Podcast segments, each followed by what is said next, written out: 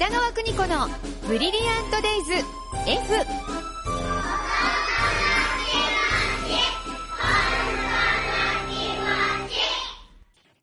この時間は保育心理士で保育カウンセラー現在学校法人三高学園札幌子ども専門学校の教員を務める高橋弘樹先生とともに子育ての考え方コミュニケーションそして子育てのヒントをお伝えしています。スタジオには高橋先生です。先生よろしくお願いいたします。はい、お願いします。近頃あの公園で遊ぶという子供たちの姿を多く見かけるようになりましたよね。ね。はい。雪も溶けて、はい。遊具で遊べるし、はい。のびのびと遊んでるって感じですよね。そうですね。ん。はい。そんな公園遊びで先生あの、注意するように親御さんたちにお話をすることあるんですって？あはい。えっ、とですね、やっぱりあの、この時期、公園遊びがすごく増えてくるとは思うんですけれども、やっぱりあの、保育士もそうなんですけど、怪我が多いんですよ。はあはあはい。で、なんでかなって言った時に、やはりあの、近くに、こう、サポートできるような場所にいなかったっていうのが原因で。大人がね？そうなんですよ。うんですので、あの、お母さん方には、あの、近くで、あの、公園遊びしてくださいねっていうプレゼンはしたことはあるんですね。はい。はい。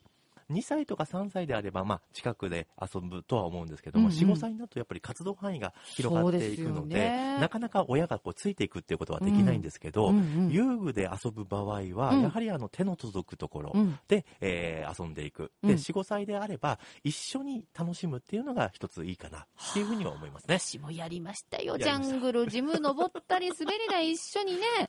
大の大人がと思いながら。それがすごく子供たちには嬉しいので ジャングルジムを一緒に登るとあかー、ブランコを横並びで一緒にブランコするとか、まあ膝の上に乗せてもいいとは思うんですね。うんあとはシーソーする。などの、あの、一緒に活動するというのが、うんうんあの、年長児とかはと特に嬉しいと。親と一緒にね。で、うん年少時、えー2歳とか3歳になるといろんなことに興味持ってるので、うんうんあの、本当にいろんなところできないんだけどやっちゃいたくなるんですね。はいはいで、その時に一番多いのがやっぱりブランコ。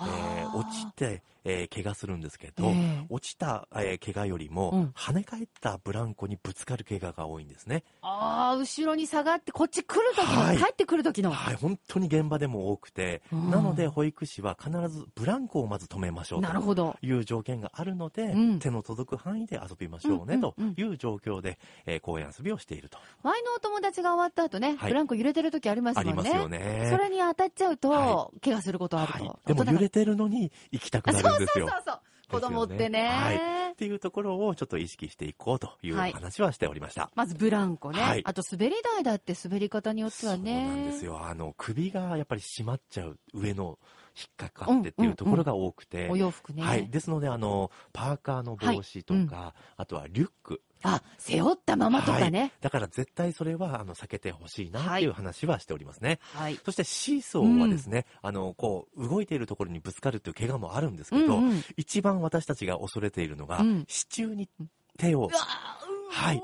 えっと、真ん中のところにこう手を置いてしまうと、すぐにあの、てこの原理で怪我してしまうので、絶対に中央には寄らせないっていう意識で、あの、関わっていますね。あの子供って私も経験あるんですけど、はい私が子供の頃、大人がダメだよっていうところ行きたくなっちゃうんですよ。ですね。ほんで痛い目見るんですよ。すねはいで分かってるからこそ大人はダメだよってはいちゃんと見ててほしいですね。そうですね。うんで、やっぱり怪我する前に、やっぱうんうんり予防線を張っておくというか、うんうんはい、あの、伝えておくことが必要なんじゃないかなって思いますね。先生、はい。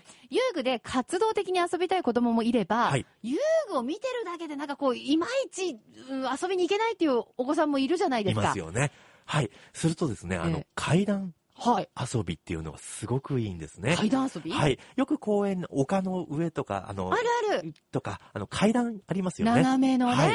その階段っていうのがすごく運動面とか、うんうんあと脳の発達にもいいというふうに言われているので、ぜひあの、遊具が混んでて遊べないよとか、ずーっとこう見てるだけだと、うんうん一緒にあの階段を上がったり下がったりするだけでも、あ、そう。本当に発達的には。じゃあ、じゃんけんぽん、グーリーこう、はい、3つね、みたいな。ありましたよね。えーずっと往復でやってるみたいな。はあんなのもいいんですか？はい。